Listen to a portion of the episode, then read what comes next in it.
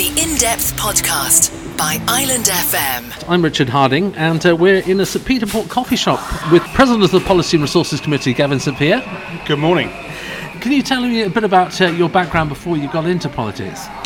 Yeah, I, I mean, I had quite a long um, career in financial services. I'd, I'd originally trained as a uh, as a chartered accountant and uh, and as a tax advisor, and and, and was. Um, started in Guernsey and then moved to uh, the City of London and had a, a, couple of years there before coming back to the island in 1995 and at that stage moved into the trust sector. So I had uh, 20 years in the trust sector before uh, a, a, change in direction and um, deciding to, to, to stand for election. Now, of course, the business community is always trying to encourage people with talent from the finance and uh, accountancy business and that kind of thing to, to stand for the states. Often, though, they, they, they struggle to, to get the right sort of people in. Um, how, how, do you think more people from, from the business and finance sector can be encouraged to stand? Well, I think I mean I think it's really important that the states of deliberation should be as representative of the community as possible. So it shouldn't be stacked with people from any one sector or another. But having said that, I think it's fair to say that probably the finance sector actually is, is probably underrepresented. If, if, you consider that it is our largest um, economic sector, um, then actually those that have come from that background are, are, are probably thin on the ground within the states. Um, but it, it is a challenge um, for. Uh, the reality is is that those who come from a business background may come with a, a set of preconceptions about uh, about governance that, that operates within a corporate environment, and it's very different in in, in the uh, in the public sphere, um, and rightly so, because at the, at the end of the day, uh, a government is uh, accountable to the electorate, um, and that means that there is far greater scrutiny uh, from the public through the media, and of course more recently through social media, uh, which means that that you are operating more in a goldfish bowl in a way that you're not within the corporate sector. And I think that can be difficult sometimes for those with a commercial background to adjust to, where they might be used to being able to make um, speedier decisions uh, in the knowledge that they can be changed at a later date um, in a way that, that just simply isn't really practical when you're talking about government. Big issue of the day, obviously, Brexit. What is the latest on Brexit preparations? As we talk today, of course, uh, it remains a fast evolving scene, and no doubt by the time this is broadcast as a podcast, or indeed people listen to it, it may have changed again. Um, so, as we sit here talking this morning, um, we continue to plan for uh, for both eventualities. In other words, the United Kingdom leaving uh, without uh, a withdrawal agreement, uh, the United Kingdom leaving with a withdrawal agreement, and of course there remains the possibility that the United Kingdom won't leave uh, on the 31st of October because there'll be a further delay. Um, so we, we have to, to continue that preparation. Um, there is a group within government called the Brexit Transition Group, which is, brings together a number of interested committees that meets has been meeting every other week. That will now be meeting weekly between now and uh, and, and uh, the 31st of October, and indeed beyond if necessary. Uh, the Civil Contingencies Authority continues to keep a, a watching brief. Uh, I was in London last week meeting with ministers from a range of departments: the Ministry of Justice, the Department for Transport, the Department for Health. Um, as we continue to uh, examine, re-examine all of the, the contingency plans to ensure that we're as prepared as we can be, bearing in mind that we are at the end of these long logistics chains.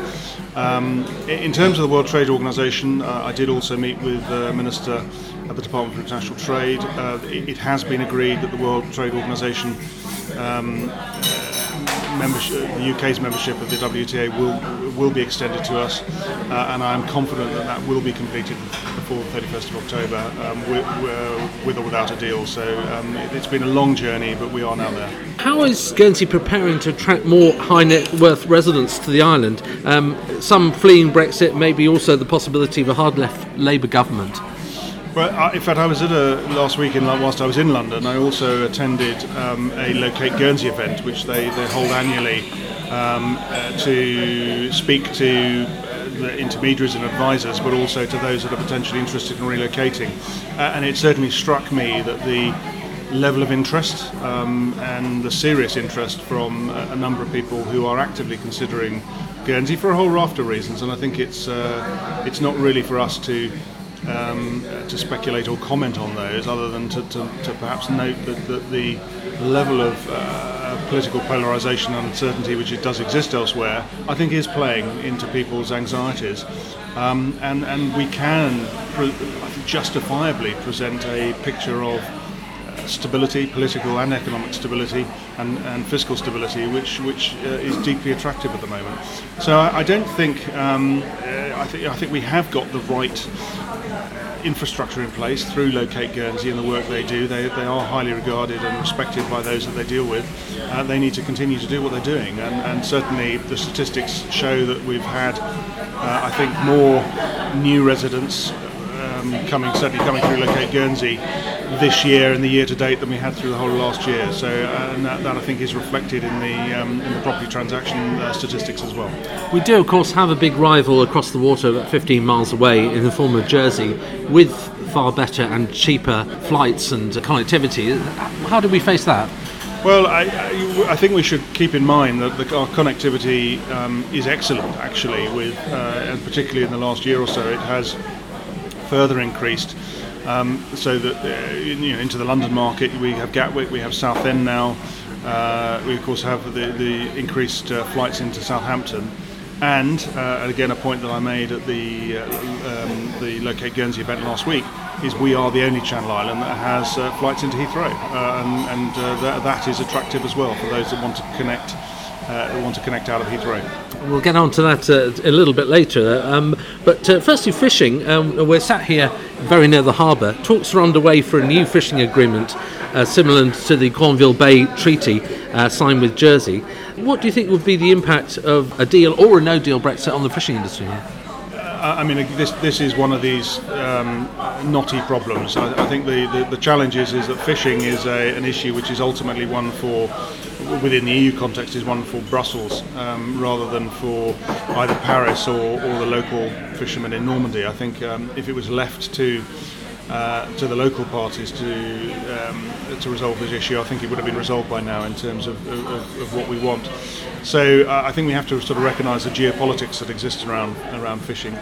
Um, the I, I think everyone is probably agreed that the most pragmatic and practical uh, solution is that um, with or without a deal on the 31st of October, that actually the status quo just continues for the time being. Um, that allows time for um, uh, for you know sensible discussion and uh, over a um, without the emotion and, and heat of everything else that's going on. So my hope is that that is the position we'll get into. I think if we uh, if, if, it becomes a, a crunch, um, then it has all the potential to um, to be quite messy for all parties. So uh, I, I, I, hope that that's that's where we will end up with. Um, clearly, with the ending of the London Fisheries Convention, which is uh, something which the UK has also given notice on at the same time that it decided to um, to withdraw from the European Union, um, that does mean that we do need to come to to, to fresh uh, arrangements for the waters around us. Uh, but it is an immensely complex jigsaw because, of course, even within the bailiwick, we have the in- different interests of uh, Alderney and Sark as well, and those do need to be reflected and taken account of. So um, there are many voices that need to come to the table and be reflected. Uh, but as I say, my, my hope, my hope, and indeed I think my reasonable expectation is uh, that we can continue with the status quo for, for a period that allows those discussions to take place in a calm manner. Because, of course, the uh, the majority of the catch is actually landed in, and sold in France, isn't it? It is, yes, 80% by value. Um, so, and, and, of course, our fleet is is uh, you know, relatively small with relatively small boats, which means that, that, that you know it would not be terribly pragma- uh, practical for them to, to try and sail further north to land their catch in the English ports. Um, so an inability to, to use the French ports would be a significant uh, barrier and challenge for, for our local fleet. And I think it, it's it, it is not a big big commercial fleet. It is what would you know, largely be regarded as being uh, artisanal, um, and uh, whilst it's not a significant economic contributor, it, it, it remains an inc- incredibly important historically and I think emotionally for uh, for the bailiwick, and, and, we are determined to, to ensure that it is um, not damaged by this process, and, and, that's very much one of our objectives. Now, Aurigny, um, turning to the airlines, uh, Aurigny's losses are predicted to be 9.6 million pounds next year. So, in your personal view, should the airline focus more on its lifeline routes, um, especially Gatwick? Yeah, I mean, this this is another um, complex jigsaw, or perhaps a Rubik's cube in this case, of, of different uh, interests and challenges. Um, we have the, the decision of the uh, of the states of deliberation to open up to quasi-open skies, uh, with albeit with the Gatwick route protected, um, but increased competition elsewhere. We've got the decision to support a uh, and subsidise a route into Heathrow, and all of this, of course, has had an impact on on Aurigny's um, finances. There aren't any easy solutions. The, the, as I've said many times before, the reality is, is that Orkney is is in global terms is a subscale operation. In other words, it's uh, in a normal commercial sense, it, it, would not operate elsewhere. Um, its prime function is, yes, to operate the Gatwick route, but we have to remember that if we were just to scale back to that, there would still be significant fixed costs for the airline in running even just that one route. Um, and actually, that in itself may mean that it makes sense for it to be running other routes in order to help support that fixed cost base. So um, we also really need to be determining do we want it to be doing other? Do we want it to be supporting the regional routes? Um, and if so, how? And and what's its role? Is it going to play a role in in, in uh, the the Alderney routes? There are quite a few questions, uh, not many answers at the moment. But the states really does need to have this debate, which I think in the early part of 2020 uh, with a view to providing some clear parameters and, and ultimately some clear idea of how much public money it's prepared to support in order that, that the States Trading Supervisory Board can hold the airline to account and indeed the, the States Trading Supervisory Board itself can be held to account by the states. So I think at the moment that's missing. You talked about um, Heathrow earlier on um, as being a, a, selling point as far as connectivity, uh, but uh, should the states continue to subsidise it, um, which can also detrimentally affect Aurigny? Yeah, I, I, mean, I think this is one of the conundrums. Um, the the, the uh, undoubtedly providing public support to Heathrow has enabled that route to happen. That's given us a competitive advantage versus Jersey. It's also lowered fares into the London market, which is obviously to the benefit of the travelling public, both local and off island, coming to the island. Uh, we have seen an increase in uh, in air traffic into the island in 2019, and of course it's it's difficult to separate out the reasons for that and understanding whether some of that is is the new routes, whether some of that's a subsidy, and so on.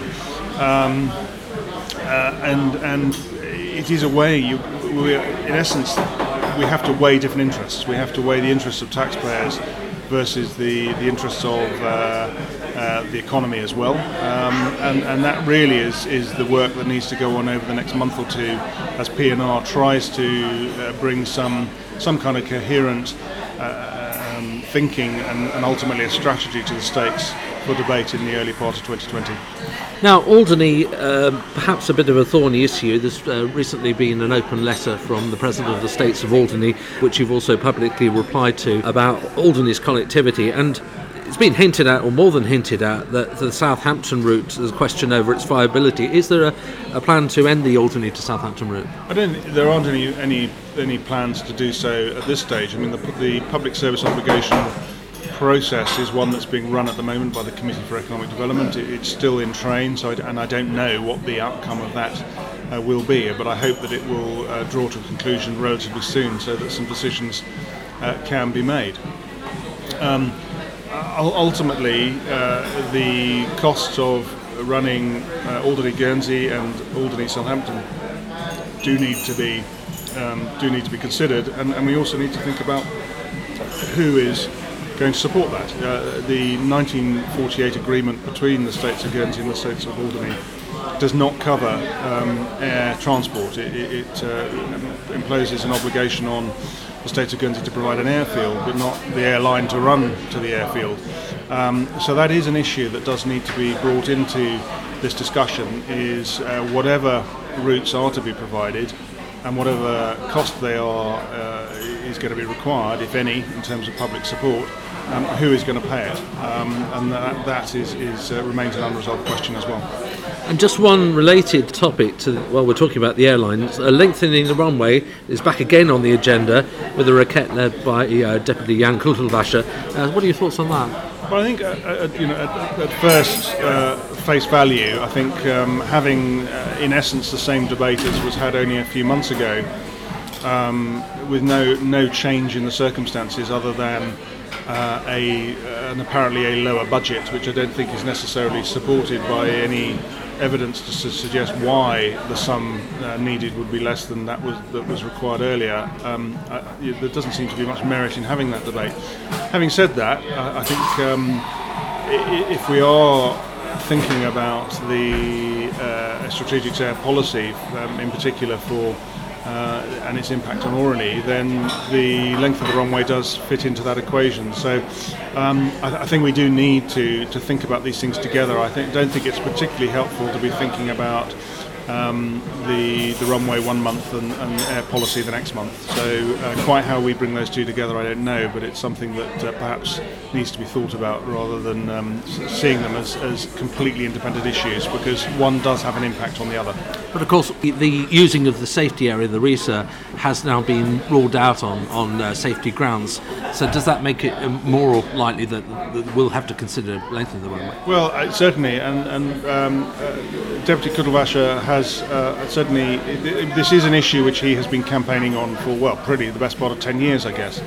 Um, but certainly, uh, in relation to the RESA, um, his requête for that, which was supported by the states, uh, it was presented very much as being a, a very easy option, an easy solution, and of course, it's proved not to be valid. Um, so, uh, you know, I think we need to be cautious about, um, if you like, throwing good money after bad and reaching for solutions which don't really exist. You know, uh, the uh, search for the unicorns, which I think is a, a phrase which has been picked up elsewhere uh, this year. Um, uh, so, uh, the hunt for them um, that, that does come at a cost to the exchequer. So, uh, I'm really, I think, really re-emphasising the point that looking at the the air routes and the air line and the airfield, they all need to be done together rather than independently. Now, uh, the current budget situation, we had the uh, the budget out last week. Um, it's been described as unsustainable. Um, the, the budget has been balanced this time round, taking some of the um, contributions from the, the capital reserve as that, that's slowed down, the construction's slowed down. Uh, but what sort of taxes are being considered to balance the budget in the long term? Well, um, I, I mean, let's be clear. I think that the, the budget is balanced this year, um, and one of the measures to enable that to happen has been a reduction in the amount uh, placed in the capital reserve. But that's been a, that is a judgment based on the um, the the, the, looking at the capital portfolio, the project of the, the, portfolio of, of capital projects which are underway. So it, it, we do believe that that is a reasonable and manageable and responsible decision. However, um, the phrase unsustainable, I think, is more a longer, medium term to longer term issue in relation to our tax base. Now, this is not new. Um, this is something which uh, has been identified a number of years ago. We, we've known for a while that um, our tax base is peculiarly narrow. In other words, uh, we, we get nearly 70% of, of all income for public uh, services is funded by the taxation of um, direct personal income. Um, in other words, what you, what you and I and, and others earn. Um, that is that is off the scale in terms of uh, any any international comparisons. And part of the problem with that is that as our, our, uh, our as our population is aging in the same way that most uh, developed Western economies uh, populations are aging, it means that generally speak, speaking, although people may be working longer. Um, as they get older, they will tend to perhaps be working fewer hours, or they will really be earning less, and therefore they will be paying less in taxation. So, the tax base is um, is on a is is unsustainable as a source of funding greater. Uh, demand for public services, again, often driven by the health and care needs of, of an aging population. So, uh, you know, that is the reality of the situation we're operating in, and, and, and that's what ultimately needs to be addressed in the medium term. Um, the, we do have some constraints on that. If you look at the nature of our economy, our nature of economy is very dependent, as we said earlier, on financial services. That means that actually the taxation of capital um, is not a viable option. Um, uh, because it, of the impact it would have on on uh, that industry, um, and also we have constraints on us in terms of corporate taxation because of the international rules. Um, so whilst there may be some flexibility there, it's not necessarily the silver bullet that people imagine. So that really means that, that you're then looking at well, should, should there be a role for uh, some kind of indirect taxation, in particular consumption taxes, sales and sales taxes, uh, value-added taxes, those sorts of things, or should we be thinking about um, whether there is some uh, tax which is specifically hypothecated or put aside for funding health and care, um, in, in, other words, a dedicated health health tax in some way. Um, again, I, am not sitting here with all the answers today. Um, all, all, I can do really is present the nature of the problem and uh, some and pose some of the questions. But these are questions which uh, the states and the public do need to engage with.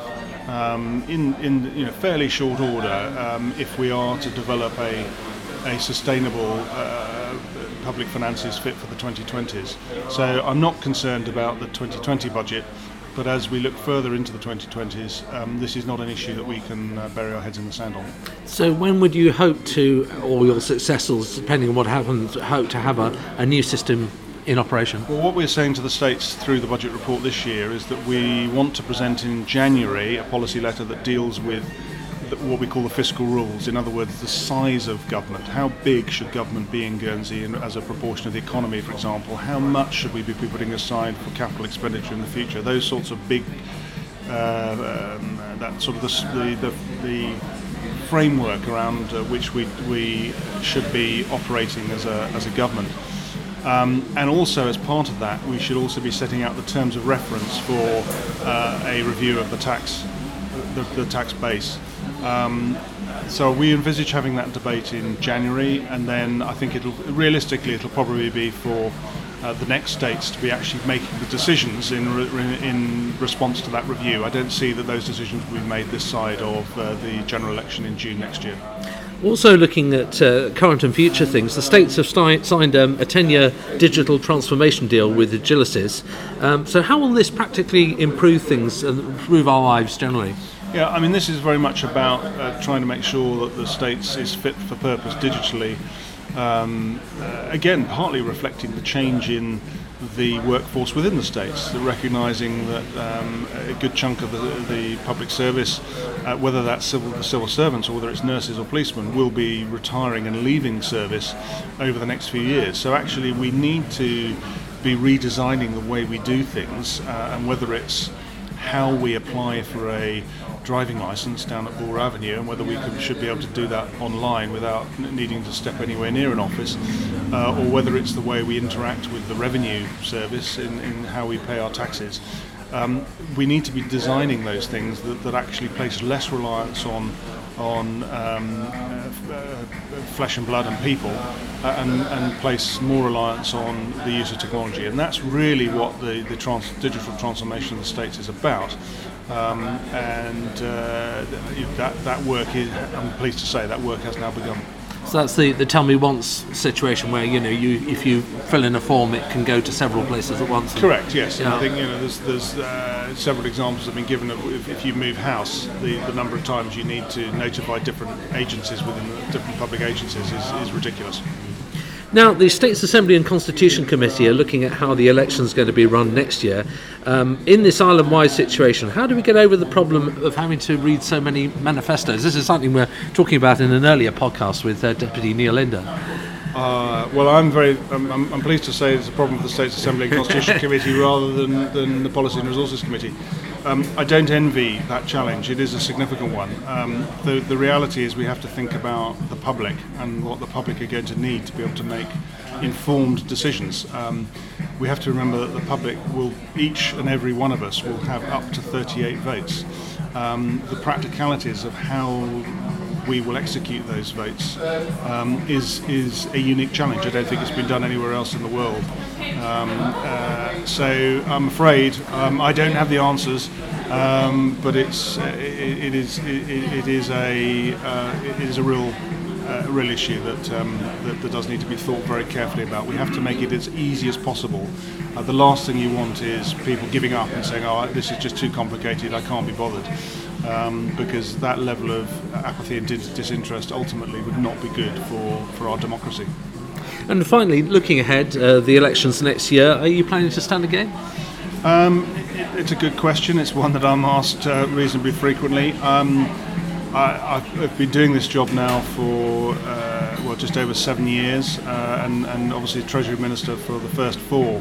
So I feel like I've been uh, running at, um, at a, a, full pace uh, for all of that time, and, and certainly do need to con- consider um, whether it's you know, whether it, makes sense to be trying to do another four years and whether it works for, for myself and, and, of course for my family. That's that's an important consideration as well. Having said that, there are um, there are uh, things which are, if you like, are uncompleted work that I'd, I'd like to continue.